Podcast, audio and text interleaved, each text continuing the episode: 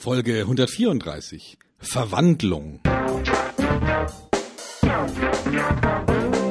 Willkommen bei Fucking Glory, dem Business Podcast, der kein Blatt vor den Mund nimmt. Martin Puscher und Stefan Heinrich sind ihre Gastgeber. Provokateure und vielleicht auch ein kleines bisschen die Helden des modernen Geschäftserfolges. Freuen Sie sich auf Ideen, Geschichten, Vorwürfe, Misserfolge und Erkenntnisse aus der Praxis. Los geht's! Verwandlung ist ein schönes Wort. Es steht für umformen, umwandeln, das sich verwandeln. Verwandlung steht auch für positive Bekehrung, Läuterung, Umkehr und Besserung. Die Engländer sagen dazu Transformation. Mensch, Martin, du siehst ja völlig verändert aus, wie verwandelt. Was hast du denn gemacht? Ich bin mitten in einer Transformation. Und liebe Freunde, Verwandlung ist ein tolles Wort, weil Verwandlung heißt Veränderung, neudeutsch ja auch Transformation. Und äh, wenn man mal diese Worte sich auf der Zunge zergehen lässt, da stecken ja zu zwei Begrifflichkeiten drin. Einmal Trans und dann Formation. Mhm. Trans heißt über sich hinaus. Ja, das ist sozusagen die, die Entsprechung für diesen lateinischen Begriff von Trans. Und bei Formation, wisst ihr alle, was das natürlich bedeutet, bedeutet Wechsel, Änderung in der Regel in Form eines Prozesses. Also das ist quasi der Aspekt der Transformation, der Verwandlung. Und was schön ist, Stefan, mhm wir wollen uns alle verwandeln. ja? ja. Ja, ich erinnere mich immer auch gerne noch an, an Geschichten. Du kennst es vielleicht auch, wenn man, ich sag mal, alte Schulkollegen, ich sag mal, nach einer gewissen Zeit, nach 20 oder 30 Jahren wieder trifft. Und für mich wäre das Schlimmste zu sagen, du hast dich aber überhaupt nicht verändert. oder, das wäre wär eine Katastrophe, weil ich sag mal, wenn ich das Bild, das ich habe von mir als Jugendlicher, als ich noch in die Schule gegangen bin, das war überhaupt nicht mit dem, ich sag mal, übereinstimmend, ich sag mal, was ich heute letztendlich darstelle. In der Kommunikation, im Selbstbewusstsein, in der Energieladung und so weiter und so fort. Und das ist natürlich ein wunderschöner Begriff, wenn man dann sagt, du hast dich aber verwandelt. Vielleicht nicht unbedingt die äußere Form, denn die bleibt ja häufig, ich sag mal, zumindest von den Gesichtszügen her identisch, aber die Fähigkeiten, die man halt hinzugesammelt hat, die haben sich verwandelt. Vielleicht auch das Kommunikationsverhalten. Und ich glaube, Stefan, verwandeln ist ein toller Begriff. Absolut, ja. Also ich, für mich, wenn ich, wenn ich an Verwandeln denke, dann, ähm, dann habe ich so einen Kollegen im Kopf, ähm, vielleicht kennst du ihn, Tetje Mierendorf. Nein. Ähm, wenn ich dir jetzt einen Stichpunkt gebe, dann hast du ihn vielleicht gleich wieder. 2004 war er in der Doku-Soap mein großer, dicker, peinlicher Verlobter. Ah ja, I vielleicht know. I know. Ein mhm. Riesenkerl, ähm, also eins, äh, was hat er für eine, für eine Körperlänge? Ich schätze mal so 1,80, 1,90, äh, vielleicht sogar zwei Meter knapp äh, und der wog ungefähr 180 Kilo. Ne? Also war ein richtiges Gerät. Und äh, ich habe ihn neulich wieder gesehen und da war der total verwandelt. Mhm.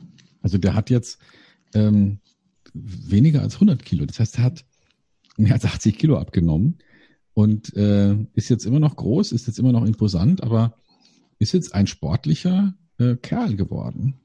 Und ähm, unheimlich interessant, wie er darüber spricht, was diese Verwandlung ausgelöst hat. Also er war ja immer so der, der lustige Dicke vorher, ja, und, ähm, und dann hat ihm, dann ist ihm klar geworden, dass er es nicht erleben wird, dass seine Tochter alt wird oder mhm. erwachsen wird und hat ein, paar Entscheidungen getroffen und hat äh, ja und hat äh, Dinge verändert an sich und war plötzlich äh, jetzt eben nicht mehr der lustige Dicke, sondern hat sich ein paar Jahre Zeit genommen, um sich äh, neu zu verwandeln. Und das finde ich hochinteressant. Hat auch ein Buch drüber geschrieben, Halbfettzeit heißt es, mein neues Leben ohne Rettungsringe. Und ähm, macht tolle Sachen, ist seine Diabetes losgeworden und macht, hat also sich völlig verändert. Also das heißt, er ist nicht mehr das, was er früher war, per Definition der lustige Dicke, mhm. sondern er ist jetzt was ganz anderes geworden. Und ähm, lohnt sich, sich mal damit auseinanderzusetzen, wie man als Mensch so eine Entscheidung neu trifft und sagt, ich habe jetzt ein neues Leben, ich bin jetzt jemand anders und dann auch anders lebt als vorher. Mhm. Faszinierend, das auch tatsächlich zu hören. Es gibt natürlich neben dieser manifesten Verwandlung, also wo wirklich, ich sag mal, Einstellung, Körperbild, Erscheinung sich wirklich ich sag mal, nachhaltig geändert haben, gibt es natürlich noch eine andere Verwandlung, das ist die mhm. Verkleidung.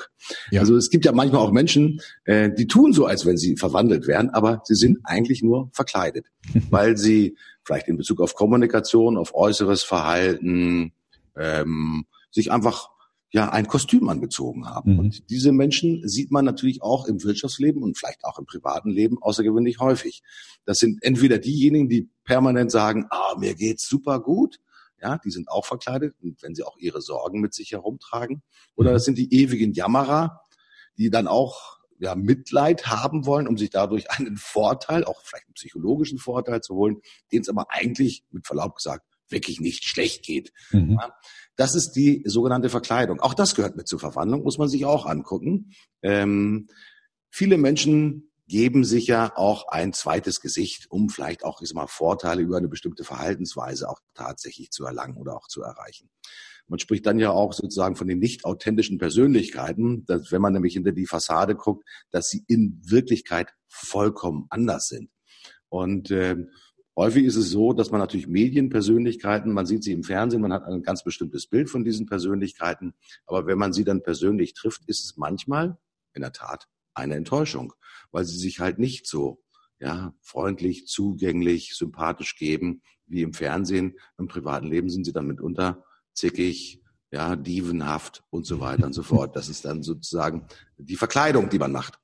Mhm. Äh, wichtig ist aber natürlich, lieber Stefan, Verwandlung ist ja ein positiver Begriff, wenn es darum geht, etwas besser zu machen. Wir wollen uns ja nicht verwandeln in eine schlechtere Persönlichkeit, sondern wir wollen uns ja verwandeln in eine bessere Persönlichkeit. Mhm. Ähm, ich begleite dich schon über wirklich sehr, sehr viele Jahre.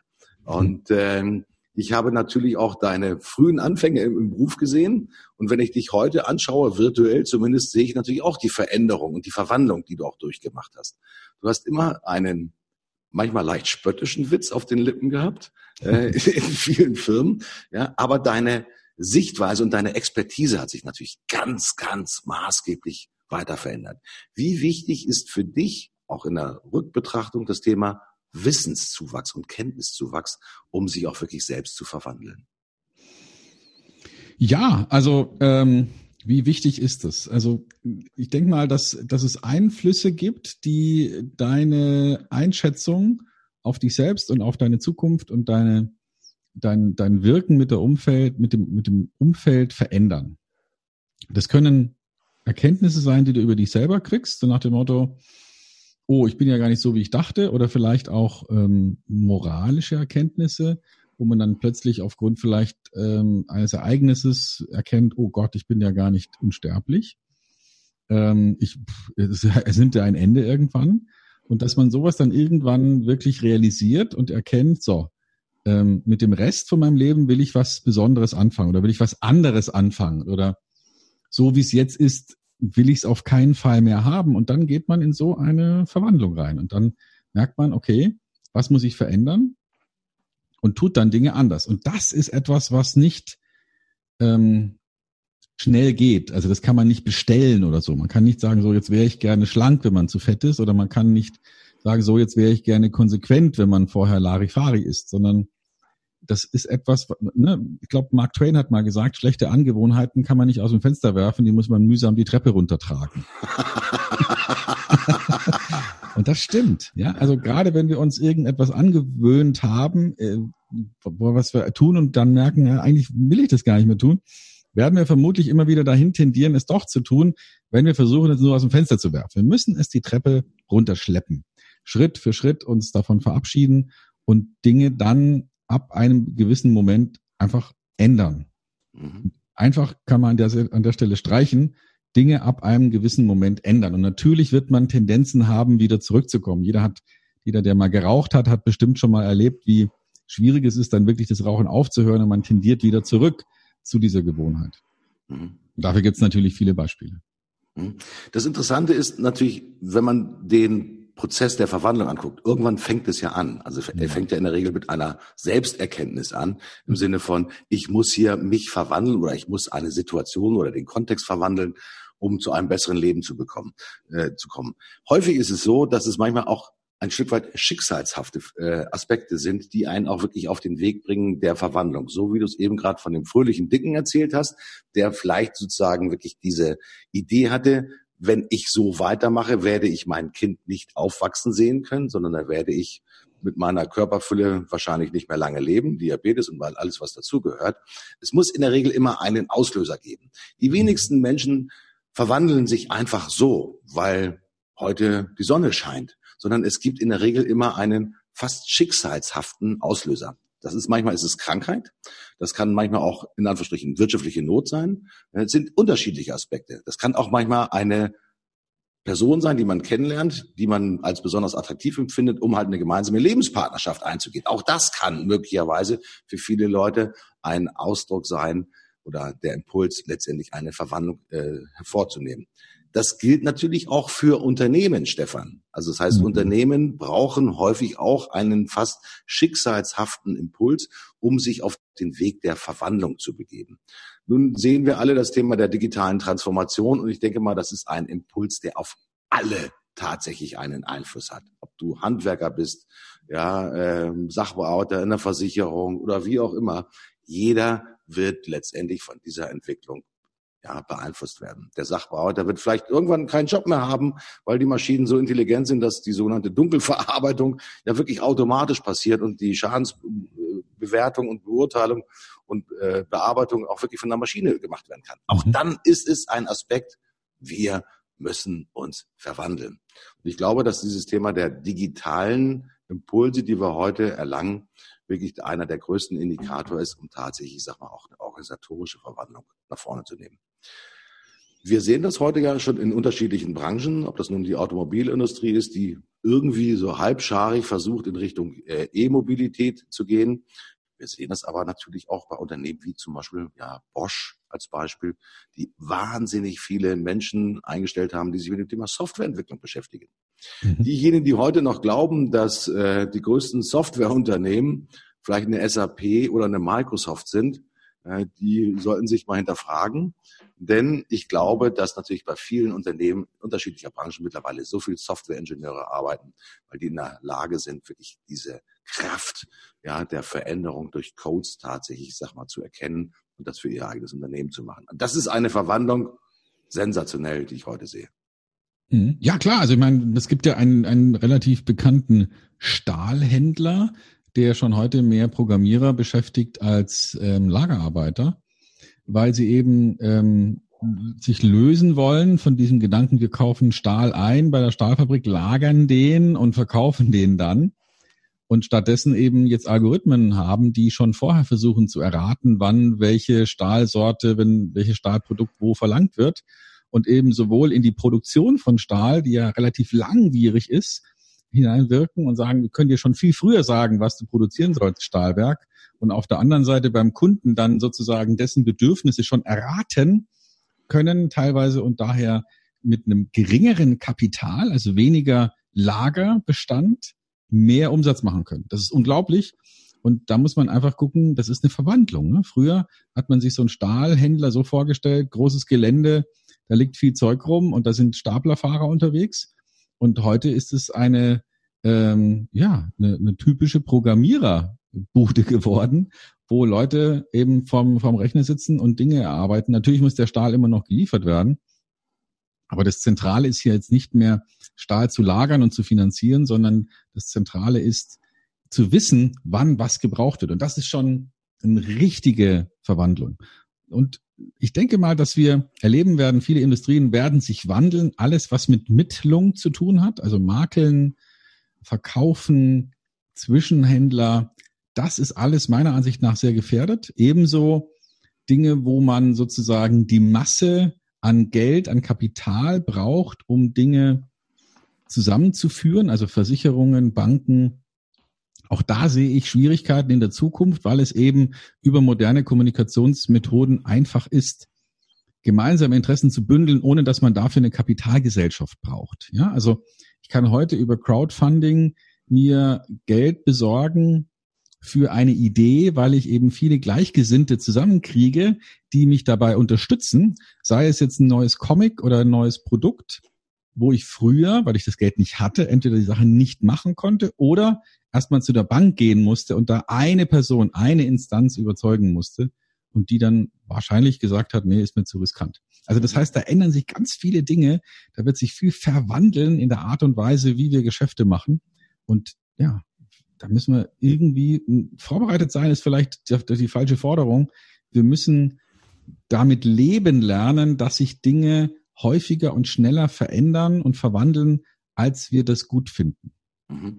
Und äh, ich möchte einen Aspekt noch mit hinzufügen dass wenn wir früher gedacht haben, Stahlhändlerbeispiel, ich habe einen Kunden und dem verkaufe ich jetzt meinen Stahl, hat sich diese Gesellschaft, wie du sie beschrieben hast, natürlich hin zu einer Plattformgesellschaft auch tatsächlich entwickelt, die halt wirklich, mhm. ich sag mal, multiple vernetzt ist. Und dieses Thema auch der Vernetztheit ist natürlich auch ein ganz wichtiger Aspekt, den wir immer bei dem Aspekt der Verwandlung sehen. Ja. Äh, ich habe mich vor kurzem angemeldet bei Fiverr, also schreibt sich F-I-V-E-R-R, ist ein Netzwerk von Spezialisten weltweit ja, wo heute nahezu jede Leistung aus diesem Netzwerk bezogen werden kann. Wie mühsam war das tatsächlich früher, wirklich Experten für ganz bestimmte Aspekte zu haben. Du musstest sie früher vielleicht einstellen und sagen, okay, ich muss auf die auf den Markt rekrutieren, ich muss sie ausbilden, ich habe den Onboarding-Prozess mit allem, was dazugehört. Und dennoch weiß ich häufig, dass meine Gesellschaft und meine Firma natürlich sehr stark projektgetrieben ist. Und Projekte haben ein gutes, äh, eine gewisse zeitliche Orientierung. Sie fangen irgendwann an und sie sollen auch irgendwann aufhören, weil das Projekt dann zu Ende ist. Ja, um, damit sie vielleicht das nächste Projekt anschließen. Und das bedeutet natürlich auch, dass wir in dieser gesamten Entwicklung viel mehr Flexibilität auch beim Zugang zu Spezialisten auch tatsächlich benötigen. Auch das ist ja etwas, was uns als Organisation verwandelt. Früher haben wir Projekte primär mit eigenen Leuten gemacht. Ja, das heißt, wir haben ein internes Projekt aufgesetzt, saßen interne Kollegen mit dabei, man hat es in den eigenen Räumlichkeiten gemacht. Und wenn wir heute selbst bei kleinen Firmen äh, neue Projekte sehen, sehen wir, dass die Spezialisten, die mit hinzukommen, vielleicht gar nicht in Hamburg oder in Trier oder in Mainz sitzen, sondern die sitzen dann von mir aus in München, in Rom, in Rio, in New York, in Tokio und was dazugehört und müssen dann natürlich auch in diese Organisation mit eingebunden werden. Das verlangt natürlich auch eine Verwandlung. Eine Verwandlung hinsichtlich, wie gehe ich mit so einem Team um? Wie manage ich so ein Team, das aus unterschiedlichen Spezialisten und verschiedenen Persönlichkeiten besteht, möglicherweise vielleicht auch noch über Zeitgrenzen hinweg. Das ist keine Domäne der großen Unternehmen, sondern es wird mehr und mehr auch eine Domäne, der mittelständischen und auch der kleinen Unternehmen. Denn äh, viele von euch wissen natürlich, wenn ich einen Spezialisten brauche, wo kriege ich den her? Ich frage in meinem Netzwerk herum, manchmal ruft man Stefan an oder ruft Martin an, kennst du jemanden, der ja genau das machen kann? Aber diese Plattformen helfen uns natürlich, unsere eigene Verwandlung, ich sag mal, ganz maßgeblich nach vorne zu bringen. Also Fiverr ist ein gutes Netzwerk, um sich auch wirklich zu orientieren. Wer kann mir denn bei meiner eigenen Verwandlung bestmöglich helfen, ohne dass ich den permanent auf der Payroll drauf habe? Mhm. Ja, wichtiger Aspekt, glaube ich, auch zu wissen. Ja, absolut. Also ähm, wie gesagt, wir, wir dürfen uns in dieser sogenannten VUCA-Welt ähm, da können wir uns nicht dran gewöhnen, dass es äh, anders ist. Und ich halte auch diese diese Forderung, ähm, so nach dem Motto, freut euch, dass sich viel ändert, das halte ich für einen richtigen Bullshit, weil niemand hat Bock drauf, dass sich sein Umfeld dauernd ändert. Ja, also das ist das ist ja schrecklich. Und ähm, aber wir müssen halt lernen, dass jetzt, wenn wir es schon nicht gut finden, dann doch irgendwie ähm, ja reagieren mhm. und und positiv eingestellt sein, wenn sowas passiert. Das ist eine komische Forderung, ähm, ist den meisten nicht recht, aber ja, letztendlich ähm, müssen wir halt. Ja, also die Veränderung ist, äh, wird unser täglicher Begleiter sein. Ähm, Transformation, ganz wichtig. Und in diesem Aspekt auch nochmal zurück auf die Persönlichkeit ist, wir müssen uns natürlich auch positiv verändern im Sinne von, dass wir diesen Druck auch der Umwelt natürlich positiv annehmen. Mhm. Ähm, der Druck geht ja nicht weg, wenn ich ihn negiere oder wenn ich sage, ich wende mich ab. Das ist wie das Schreien, alles soll so sein, wie es gestern war. Äh, das bringt halt nichts. Ich sage mal, äh, die Zeit wird nicht auf euch hören, sondern die Zeit wird sich weiterentwickeln. Und alle Aspekte der, in Anführungsstrichen, Abschottung, ja, oder der, des Isolationismus. Manche sagen ja auch der Austerität, also dass man sich zusammenschließt wie eine Auster und dass man versucht, die Umwelt nach draußen zu drängen und sich nicht damit zu beschäftigen. Ja, Leute, das ist doch totaler Schwachsinn. So wird das nicht funktionieren. Und das gilt natürlich auch für die ganzen politischen Krakeler, die manchmal auf der Bühne drauf sind und die das natürlich sagen, wir möchten in Anführungsstrichen wieder die Welt haben, so wie sie gestern war. Nein, Leute, gestern ist weg, weil Zeit ist in dem Fall tatsächlich aus unserer Betrachtungsperspektive eine lineare Entwicklung. Wo jetzt nicht Einstein noch herbei zitieren, äh, aber die Zeit läuft halt für uns meistens in eine Richtung. Also die ja. Veränderung ist definitiv da.